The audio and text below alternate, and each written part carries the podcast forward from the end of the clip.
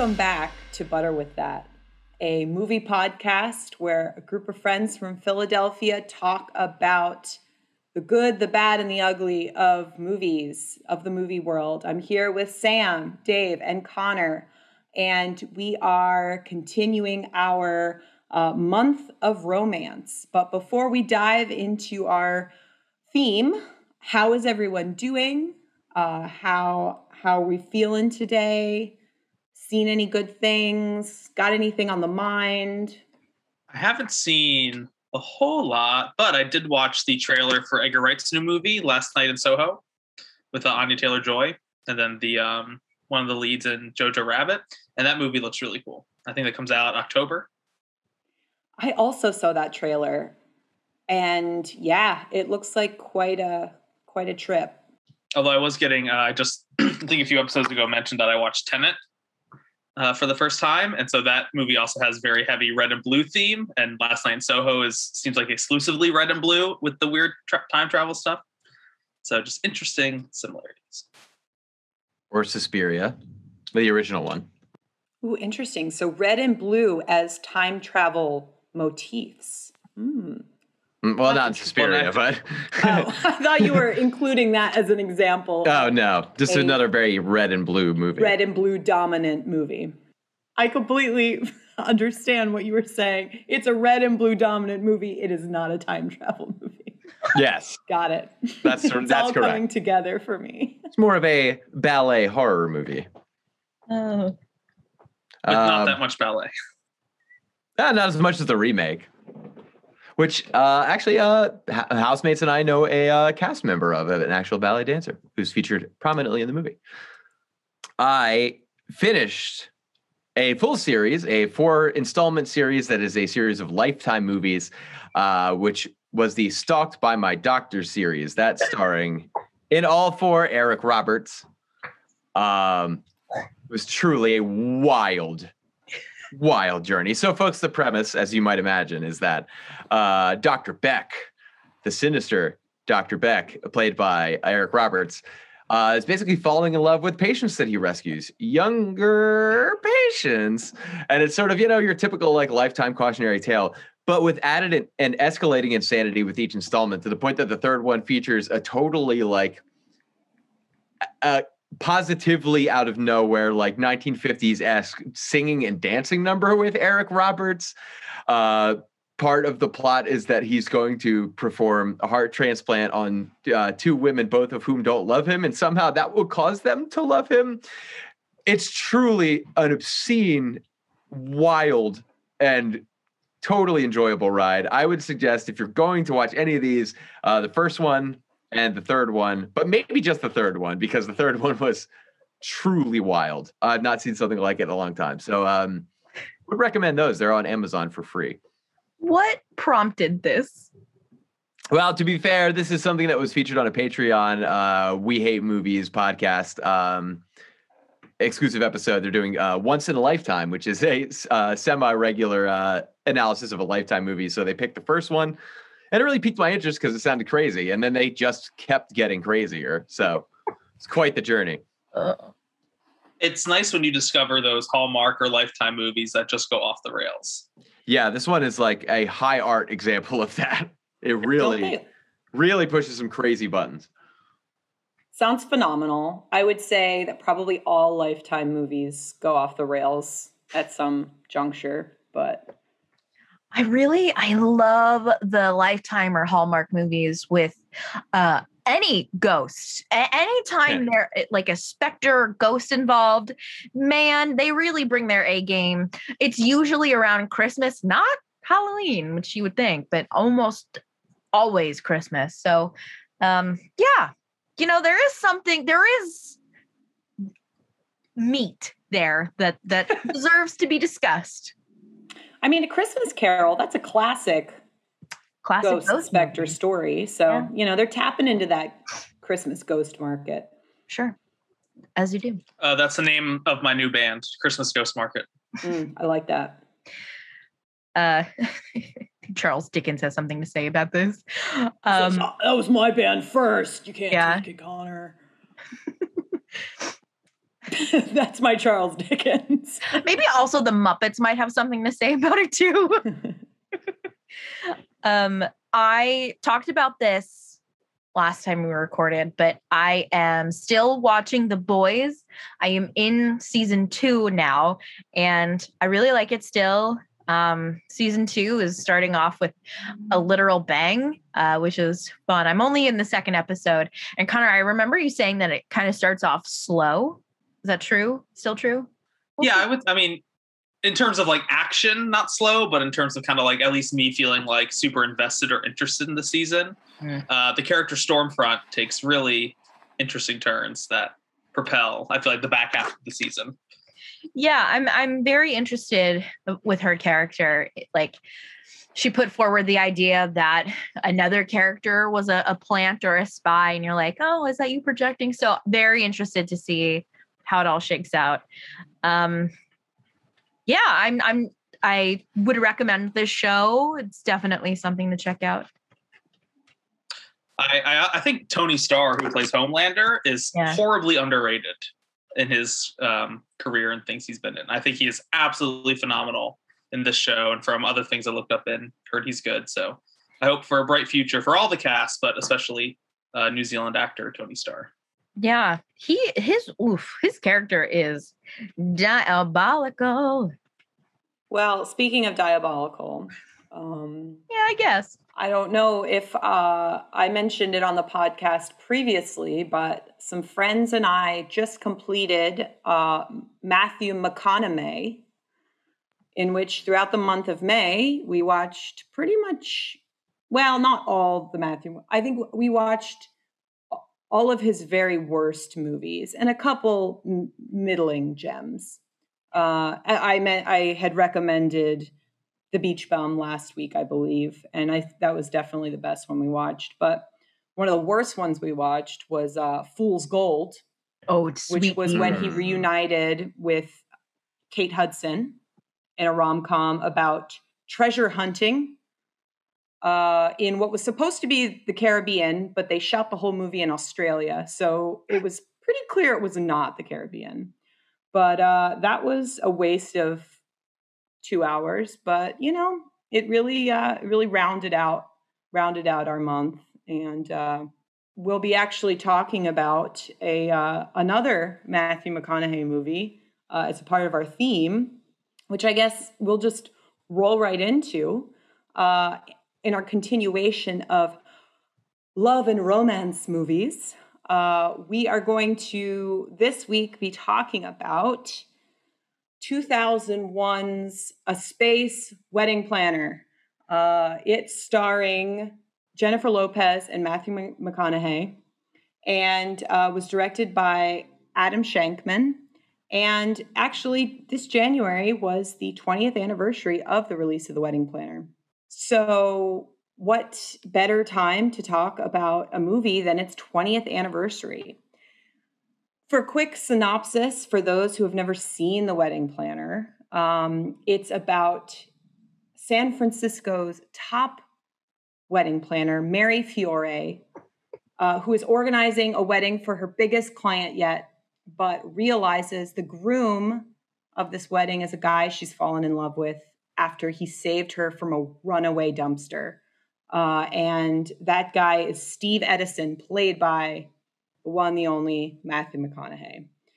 And um, so, yeah, this movie is a continuation of our theme around romance.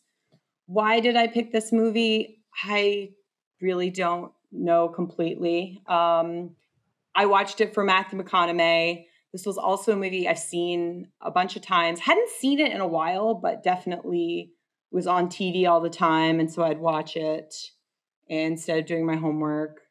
And uh, also, I think the careers of Lo and Matthew McConaughey are fascinating.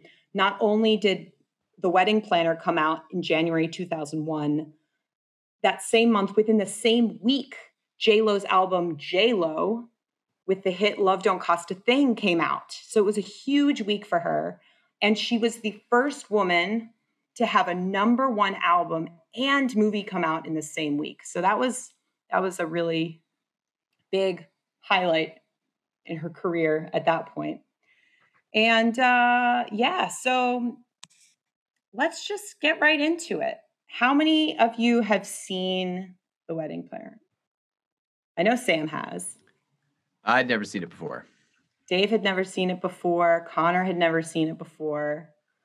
Um, any initial thoughts or impressions of watching this movie for the first time? And then we'll hear from Sam, who I you've seen this multiple times, right, Sam? Oh my god, like a thousand. A thousand times, yeah. The heavy rotation. Yeah. What'd you guys think of the wedding planner? As somebody who just got married recently, uh, hashtag triggered. um, and also like especially in the beginning when it's like the opening wedding scene and there's like a little like TV preview of what the film looks like, or all the guys are drinking right before the flower girl goes out. It's like none of this happens. None of this absolutely happens. Maybe in some weddings, but and the bride morning of, I don't know.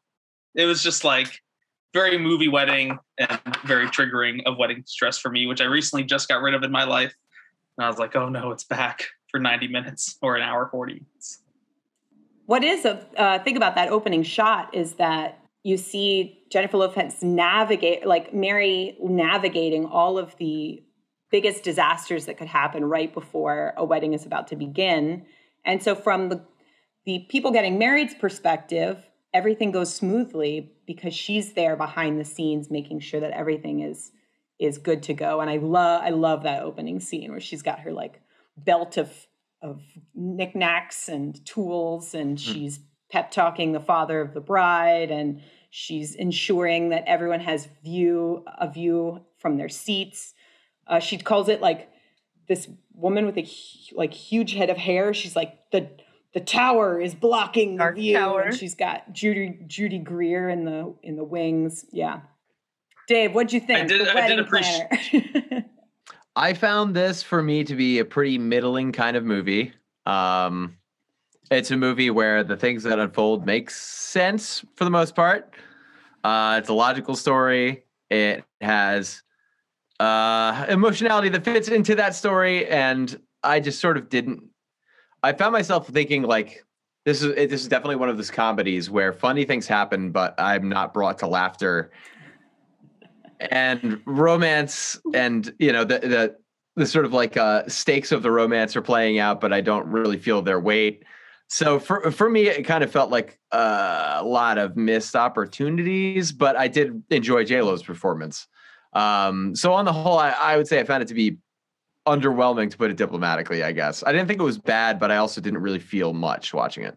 Cool cool. So we've got little two two real depictions of possible wedding disasters from Connor, and then we've got kind of a middling uh, reaction from from Dave. Sam, what was it like to return to this movie after the umpteenth time of watching? Uh, it, it was like bananas. So I remember like watching this movie as a kid. Christine, in your notes, you were like, "This was in heavy regular rotation. Is same, same with me. I, I'm pretty sure I had this movie on VHS that because I, I watched it so much, and it's definitely something that has stayed with me. Like anytime I'm eating an M and m particularly the peanut M and M's, I'm always oh, yeah. about only eat the brown ones, less artificial flavor, whatever. Um, so I I had like a lot of um, like nostalgia and positive feelings towards this movie. So I was excited that you picked it, excited to return to it because I, I hadn't seen it in a very long time. Um, boy, I wish it was not something I had revisited because I was like, oh no, I I really disliked it this time around.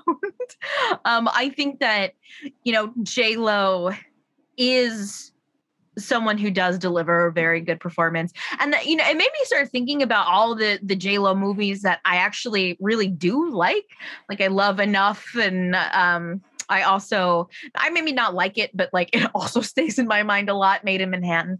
Um, but anyway, yeah, I oh god every minute when my roommates and i were watching this we were like this she deserves so much more want more for yourself j lo come on man so yeah, so it's like watching this after a while, like after a long time has passed since I had last seen this, I had a lot of the same reactions that you had, Sam.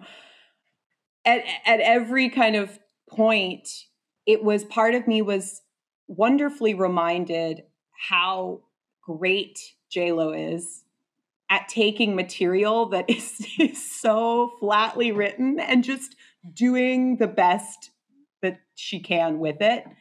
And I think outshining like pretty much. I mean, she and Judy Greer are a great pair. Um, but always love to see Judy Greer. Yeah, she, and this Judy Greer just she, lights up every movie, especially every rom com that she's in. And this is another chapter her for her biography, Judy Greer, forever a secretary. I was just about to say, always a, always a bridesmaid, never a bride. yeah, like uh, sh- what women want. She's the secretary, or she's like a person in his office. What other secretaries does she? Play? Arrested Development. Ar- oh yes, Arrested. Yes. Thirteen going on thirty. Ooh, I haven't seen that in a while, but I'm sure, yeah, I'm sure she also elevates that many of the scenes in that movie. She's great in um, this though, yeah. So yeah, so uh, definitely returning to this was kind of like, wow, this movie occupied a big part of my brain for a very specific time in my life. And boy, is it interesting to return back to. I will say it is a wonderfully, well, maybe not wonderful, but it is a very fascinating time capsule into material that the early 2000s was churning through, especially within the rom com genre. Um, and we can get into more of that later. But if we think a little bit about, so I, I talked about kind of uh, a little bit of facts about J Lo's involvement in this movie and the fact that she had a hit album come out around the same time. Matthew McConaughey, this movie really marked the beginning of his rom com era. And I've dubbed this rom com macon, which lasted from 2001 to 2013. And then everyone dubbed 2014 as the McConaissance with True, De- True Detective. Uh, but this time, for about 12 years, he was in so many rom coms How to Lose a Guy in 10 Days, well, we had Fool's Gold as well. What was some others? Oh, um, failure, fair, failure to launch. All of these uh, terrible movies, but this movie really began it all, and it's really interesting to see his role in this movie and wonder like why he was so desired as a male lead in all of these rom-coms. We can maybe explore that um, a little later. Uh, a friend of mine actually just read his memoir, Green Lights, and was like, it is really bizarre. And he's testing the waters for a run for governor of Texas uh, with like a YouTube channel and a self help book slash memoir. So it's an interesting kind of update on Matthew McConaughey's life. Anyway, a lot going on there. There's so much going on. I I don't know why that guy still has a platform, but you know, everyone's got a the people of the United States, the people of Texas, they deserve better than any of this. um, yeah, check out his YouTube videos uh, where he like doesn't completely say that he's running for office, but all of the telltale signs are there. Um, like Rand, oh, he and J Lo did a live video chat about the 20th anniversary of the wedding planner in January.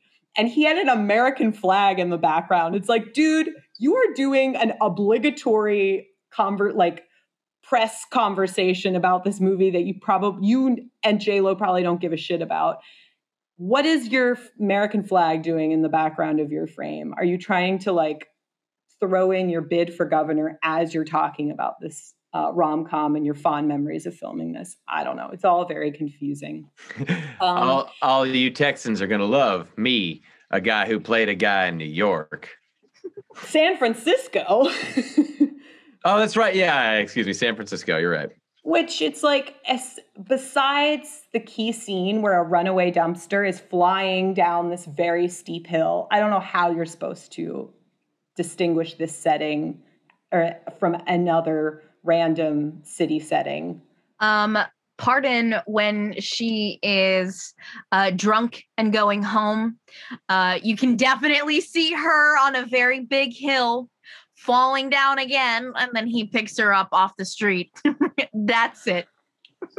so, yeah. So, this sort of sums up what she does in the movie. She's either crawling on the ground or falling. Uh, it, as we've mentioned before, her performance is quite remarkable given the material that she has to work with.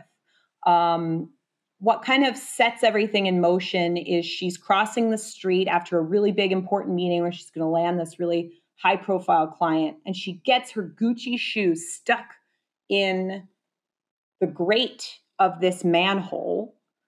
Uh, and little does she know that a driver who drops his ice cream in the front seat hits a dumpster at the top of the hill and sets it careening down this very steep hill right in her direction. Uh, but young doctor Steve Edison, Matthew McConaughey, sees, like, pulls over, gets out of his car, and sweeps her up right as the dumpster comes down, saving her life. Um, I remember having in my notes here too crushed by a wayward dumpster while prying a heel out of a manhole cover. What a way to go. It's, I gotta say, as far as um, kind of a physical comedy moment, it's pretty compelling. And I think what Lo does so well is, you know, it's like her character is driven. She is really good at her job. She's like the best wedding planner in the city. Uh, but she she cares about her clothes, which is great. She looks so good the whole movie, and I absolutely love her outfits. Um, I think I had made the note.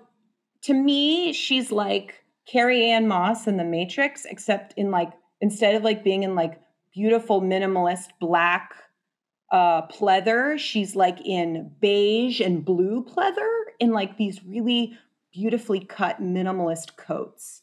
And I'm like, oh, she, it's like she's just put together just to a T. And so it makes sense that she'd be wanting to get her shoe out of the grate instead of running away from this dumpster. And I think Lo pulls it off. She she captures in that moment a sense of like I need to save my life and get out of this dumpster or away from this dumpster, but I also of got I think I can get my shoe out. So it's a it's a it's a compelling scene. Anyhow, she gets saved by Steve Edison. They have a moment. He smells like grilled cheese and plums. Like all of these lines that were just coming back to me in my brain as I was watching this movie. And they have a little thing. Turns out he's actually the groom of one of the weddings that she's planning. So everything gets really complicated. How did we just give him a pass for that? Like, as a child, I don't think I understood the complexities of like why it's a bad thing that he is engaging in this type of behavior, right? Because we're like, oh, you know, our, our heroine is J Lo. Like, we want her to find love. But he's just like, oh, Steve wanted to go to a movie. Oh, Steve, blah, blah, blah, blah, blah. Fuck this guy. I hope he never finds love. And and well, he does. but but we don't know if it's forever. You know, I I hope 20 years later they're divorced and he's thinking about a run for governor of Texas and hopefully won't get it. Ooh, the wedding planner based on a true story, the Matthew McConaughey tale, how things all things fell apart.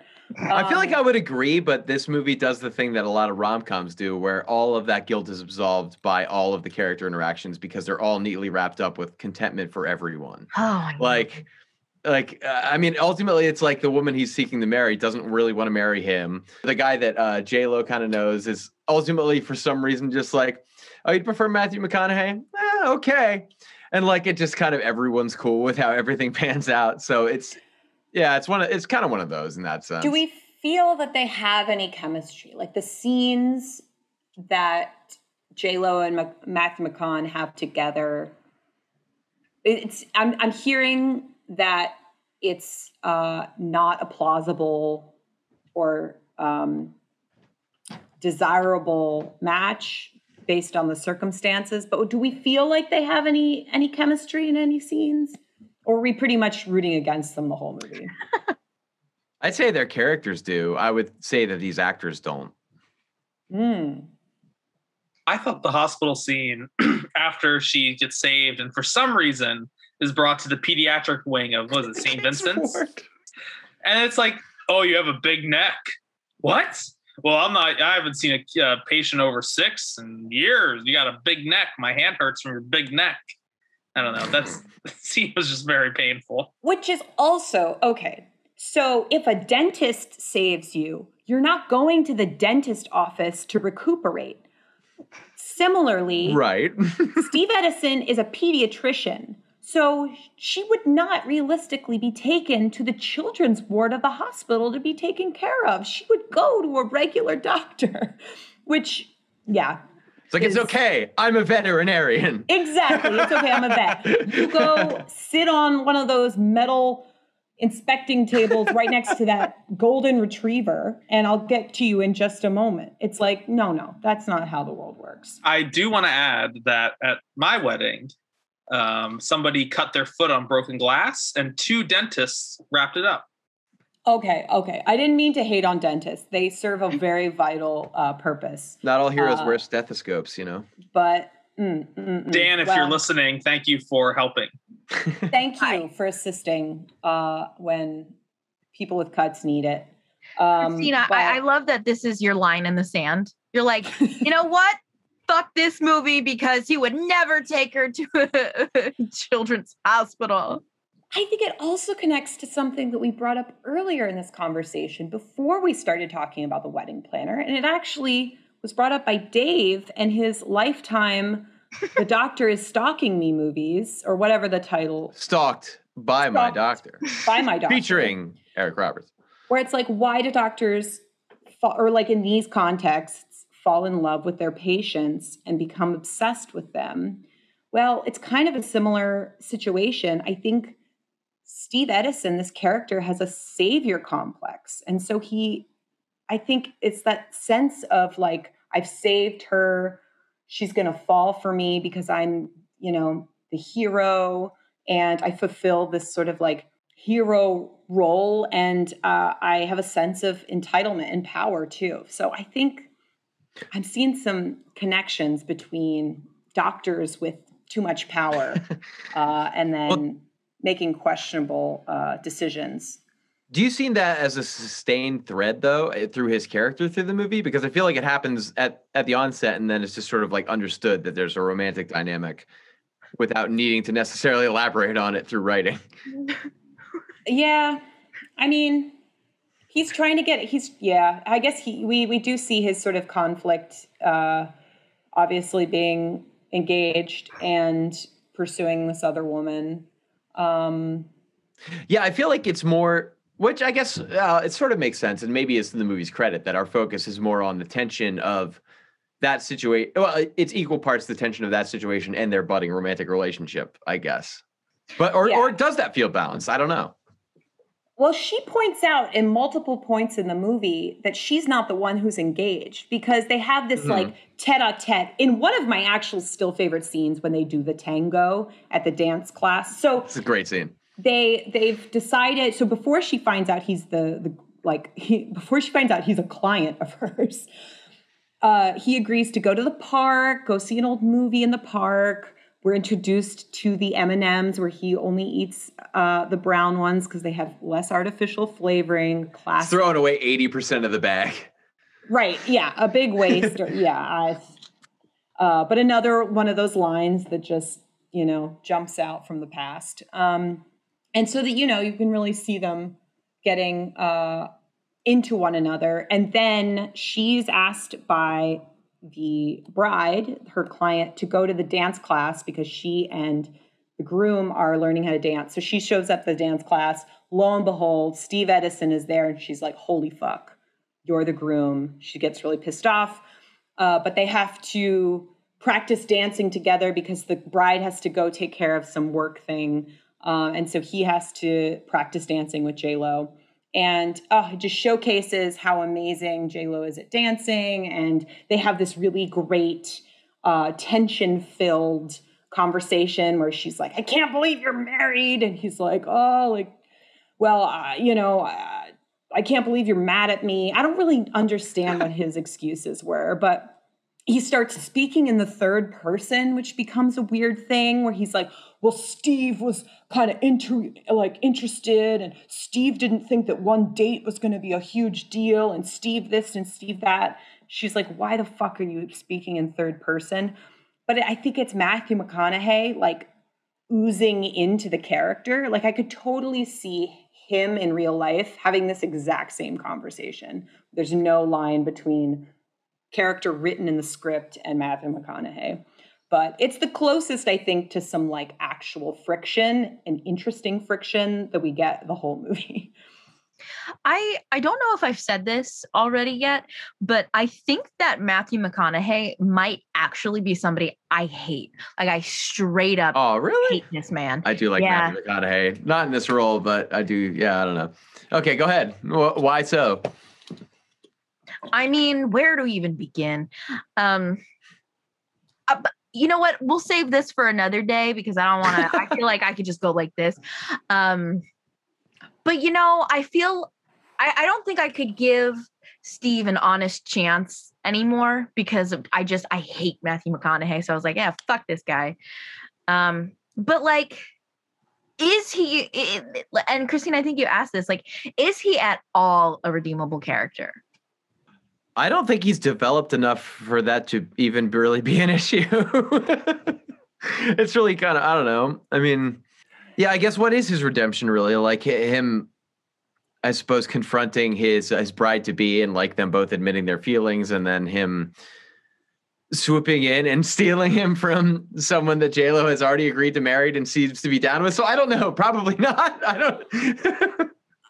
I will say I there are also I I also have some examples of McConaughey performances that I really love. Yeah, me Um, too. So I can't say I hate him across the board, but I think that there's this now having watched numerous rom-coms in a short period of time with him in it. There's this energy of like what I would say a script writer would say is is charisma, is confidence, is like Mhm. that they're like, oh yeah, we want this guy as a leading man because we could set someone up to fall in love with him because he just, you know, he's good looking and he has this swagger and this confidence. It's yeah, he oozes confidence. That's definitely true in this role. It's so upfront and is so a core of his being that it it, it just comes across as being just just unctuous and entitled and just and I see this in this movie him making J Lo or making Mary Fiore, I'll say the character, bear the weight of the uh, of the like stress of the situation. And very few moments do we really see him recognize the stress of this particular type of situation. And it seems like he doesn't have to carry that at all. He just he lets it slide right off of him. Mm. And yet Mary Fiore as a character is the one who has to like work through the fact that she's in love with a guy who's already uh, engaged to somebody else. Also, the fact that her father, which we haven't talked about, is trying to set her up with a childhood friend of hers.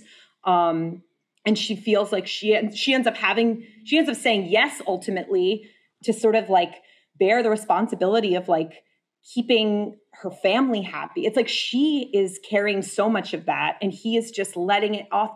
Even in the final scene when he and his fiance are talking about how they aren't actually compatible and she he he sort of plays this like you don't want to get married, right? And she's like you aren't doing this on the day of our wedding. Like this fucking sucks. He's like, but you really don't want to. He just sort of like suggests these so that he can get out of the situation what he wants. And we ultimately recognize that she might not have been happy in the marriage, but like the way that he performs this character is just things are just constantly sliding off of him and he doesn't really have to get mired in the like real emotional substance of what's going on. And I feel like sometimes he just operates like that in all of his rom-coms. Anyhow, that's my soapbox about Matthew McConaughey. Yeah, I mean, like the the most emotional attraction we get is like what a stirring scene where he rides on a scooter. Like Oh. That's that's the big that's the big emotional catharsis and transform transformative moment for his character toward the end. And like, I don't know, it's not that convincing. and it's like he just doesn't break a sweat until he's riding on the treadmill or like running uh, on the treadmill with Massimo. That's, that's actually us kind of a funny scene. to another whole aspect of the story, which we touched on. So Mary's dealing with Steve and the wedding, but she's also um, dealing with um, the fact that her father wants her to get married. Uh, and a new character is introduced in the movie, Massimo, who grew up with Mary uh, in Italy. And then they didn't reconnect till the present day. And her father is like, uh, this guy is perfect for you. You guys were friends and childhood sweethearts. This is the guy that you're going to marry. And Mary is like, hell no. What do we think about the whole family um, plot line and and scenario in the movie? It's not one of these rom coms unless you make time, unless the, one of the main characters makes time out of their day to sort of do these like sentimental activities with their aging parents. That's that has to be in these kind of movies, and it's in this. I mean, it's the Scrabble thing, uh, but it's also like the yeah, her father's pressure to to marry this childhood friend, which is you know, it's eventually revealed that he was himself in an arranged marriage. Um, and that that adds some dimensionality to all that. I, I, I don't know. I think everything of substance really comes from uh, J Lo's character and from her fan. Or, well, uh, in a cliche way, but in a more substantive way than her relationship with McConaughey and the actual through line of the story.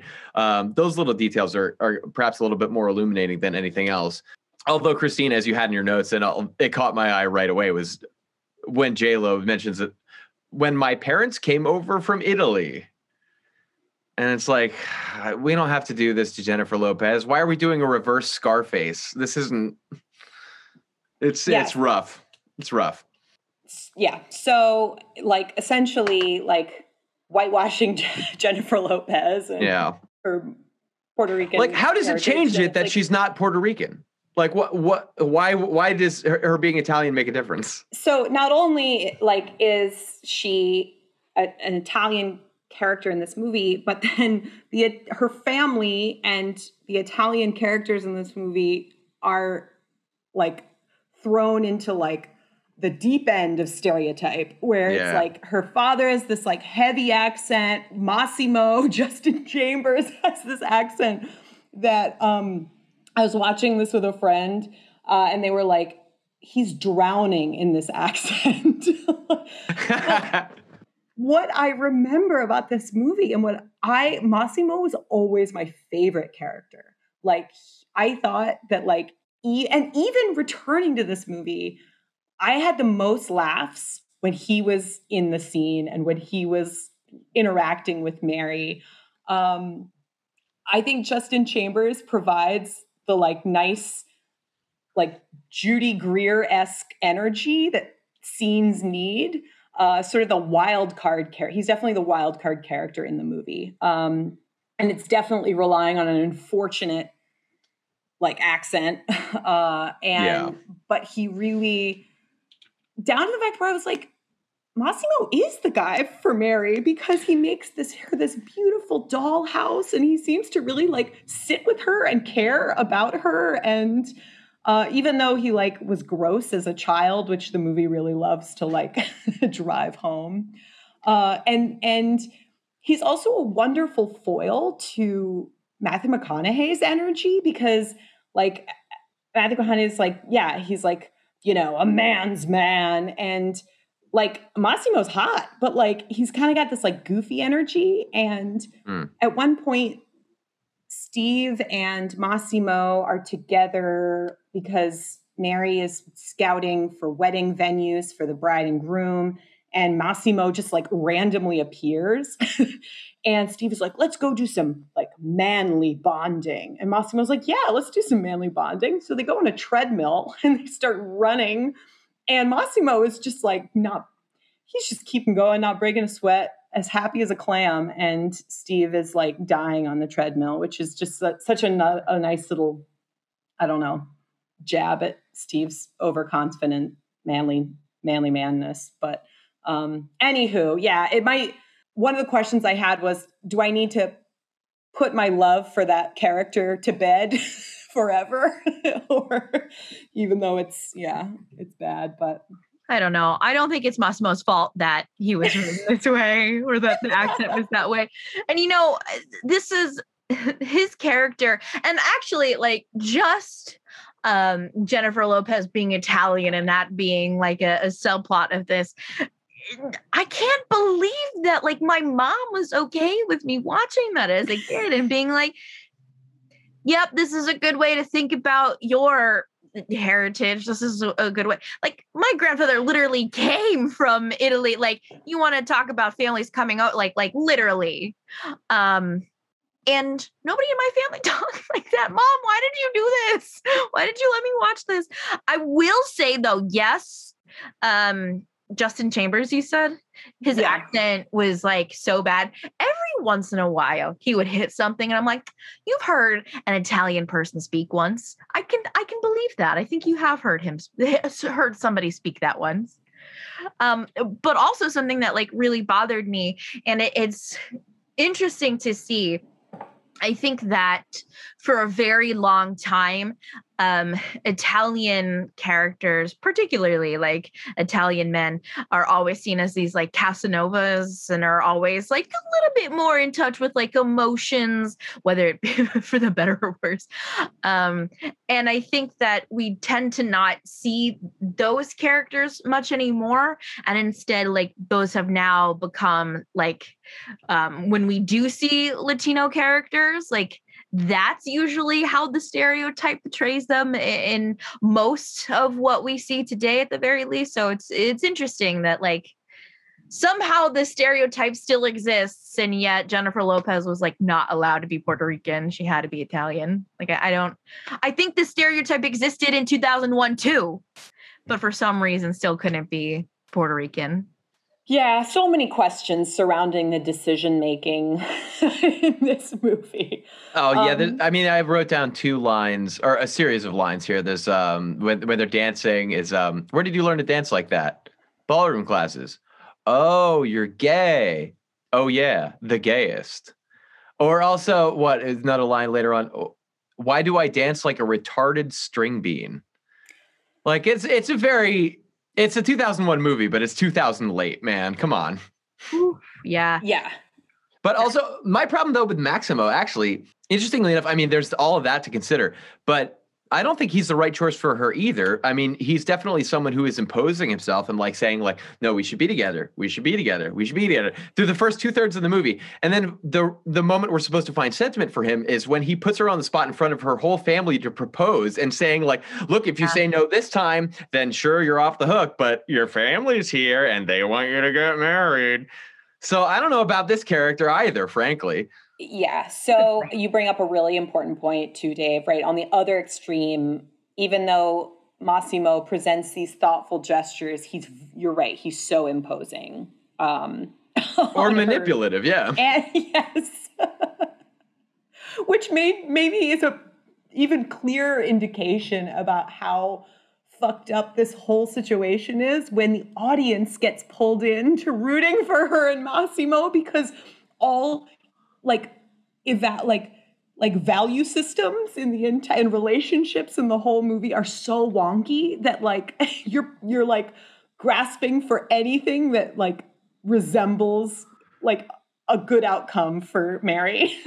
Which could have been interesting too, because you could have had the simultaneous rising and falling tension of Matthew McConaughey, if he was written better, coming to realize that no, like I, I, you know, I need to be better to this person, and like we're actually in love instead of just like shoehorning himself in at the end. If we also get her realizing that Maximo has you know been this imposing figure and that perhaps Matthew McConaughey is a better choice. It's easy to make this work, but they didn't either way, I feel. Yeah, lots of lots of questions. Um and no answers. It's just, uh yeah, I mean like the director Adam Shankman has done movies that I've really enjoyed, like uh, Rock of Ages, which got panned, but I I fucking love that movie. I, I, I saw the the musical too, the like stage production. It's great. Um, like it's done uh, episodes in Glee. He was a he was a choreographer for a long time, um, uh, like a big time choreographer, and so you can see that in addition to the tango scenes, you can see some moments where it's like, oh, somebody who like values uh, like physical presences and movement is like at the helm, but like he did hair, he like directed Hairspray, uh, um, but something really kind of like didn't. I don't think come together with this movie. But then again, maybe this is also revisiting something after 20 years because yeah, I, I this is definitely a movie I had remembered fondly. it's like I guess as you're saying that though, Christine, it does make me think that there's a lot of pretty like valuable like physical comedy and slapstick kind of in this movie that that of any other comedy more than the character driven comedy lands for me. Yeah. Like her her crawling around under the table to avoid being spotted by her ex, even though she crawls toward them, which is bad blocking. Um, sort of the you know the the running on the treadmill thing, which is is pretty comedic. So it definitely has some moments that I think are, uh, you know, are pretty pretty good steeped in pretty good physical humor. But I think that um, that's kind of uh that that's my big takeaway rather than the meat of the bone on this movie. Wow, the wedding planner it it it came and went. Here we are to pick up the pieces. Um, but yeah, any any last thoughts or things that really were deep Some, analysis of the movie? well, certainly not a deep analysis, but I love seeing Fred Willard in anything, so that was. Oh yes as the dance instructor. Dance. yeah, as this, as this forceful dance instructor, which is actually pretty funny. I, the whole the whole dance scene. I think it was just more of that. Like honestly, turn it into a musical, and I would have been happier. Like have J Lo sing "Love Don't Cost a Thing" at the end of the movie. She's a wonderful singer. Give her give her some give her some stuff to do. Yeah. Yeah. I mean, she had already done Selena. She already had showcased her immense talent from Selena to she did Out of Sight, which was her breakout role with George Clooney. Like she had a shit ton under her belt. Anaconda. Um, Anaconda, yes. so she had t- tapped into it all.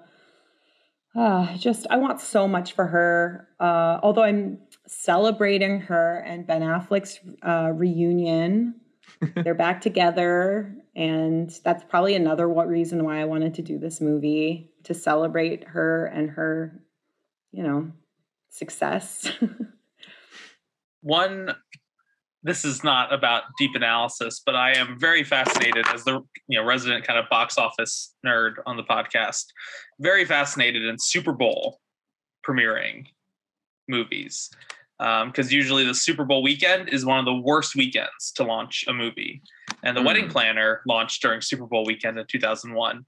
It is the 13th highest grossing movie in Super Bowl weekend with 13 million. Um, other movies such as Hannah Montana and Miley Cyrus, Best of Both Worlds, is the number one Super Bowl premiering, yeah, Super Bowl weekend premiering movie with 31 wow. million. Uh, Dear John with 30. I'm not going to go through all of these, but Taken also premiered uh, during Super Bowl weekend in 2009, making 24 million. Um, Chronicle, Josh Trank's pretty good superhero movie. Uh, when a Stranger Calls, Woman in Black, Warm Bodies. So there's a really interesting diversity of, you know, like counter programming uh, movies to launch during Super Bowl weekend. So The Wedding Planner, January 26, 2001, is number 13 on the list. Um, and it is the seventh highest grossing movie that opened during Super Bowl weekend. I wonder if it was less. Well, I wonder what the conversations were around the release of her album and the release of the movie. Um, because uh, yeah, the album J Lo did really well. Like I wonder if that was coming out and was like, oh, this would be awesome to. It's being used in the movie. Let's release it at the same time. Um, because yeah, I mean, a January release is kind of where they like the movie Graveyard. uh, you know but, what? It's a it's a Sony Pictures release though, so maybe that has something to do with it. oh, kind of a, a, tra- a, a cross uh, cross media tie-in. Yeah, yeah, really would be really interesting to kind of get behind the scenes intel on how that relationship was uh, established. But but yeah, I mean, I I'm it's it's wonderful to see that J-Lo's career just kept soar has kept on soaring. And oh, speaking of Super Bowl, the halftime show she did with Shakira, like she is just killing it these days. Um, she is an immensely talented performer, actor, singer, every, everything. Um, and so I'm just excited to see what more stuff she uh, she has coming up. Yeah. Maybe a run for Texas governor. oh, maybe they'll compete. yes. A new rom com. We've oh got Matthew McConaughey or McConaughey, the third way centrist, and then we've got J Lo trying to like actually solve problems. But anyhow, This is the movie I want. Yeah. Uh, well, folks, any last thoughts on the wedding planner? I tried to, okay, I saw the looks on your faces at the beginning of the episode when I tried to make a 2001 Space Odyssey joke. and I totally blew it. And everyone's like, I, I saw the faces on your, like the looks on your faces. You're like, I don't know what she's saying. Did she get the movie title right? I was confused. Yeah. yeah. I, I was confused as well. you know, you try things, sometimes they don't work. Sometimes, you know, you can retract them, sometimes you can't. And uh, that Well, the- one, The fact that you're bringing up now means it can't be edited out or changed. That's Yeah, in there now. folks listening. That's the original take. I've made that bed, so I gotta gotta lie in it. But uh, mm, mm, mm, mm. I'd say you know not not a movie for me, but worth a watch. I think you know it's it's fun enough. It's got its problems, but you know eh, what else are you gonna do? yeah. Well, yes. Um, Yeah, I, I would say if you really truly have nothing better to do, watch this movie. Or no, actually, for those listeners out there who maybe had similar experiences uh, to to Sam and me, revisit it. We would love to hear. Like maybe this was a, a another instance of like having watched this movie when you were younger or remember it and haven't seen it in a while. I'd be really, we'd be very interested to hear your thoughts um, in uh, another go round of the wedding planner. Well, that's that's a wrap. And um, once again, we're so excited to be a part of the Movie Jaw Network. Be sure to check out that whole uh, whole host of different uh, podcasts that uh, are also within the Movie John Network.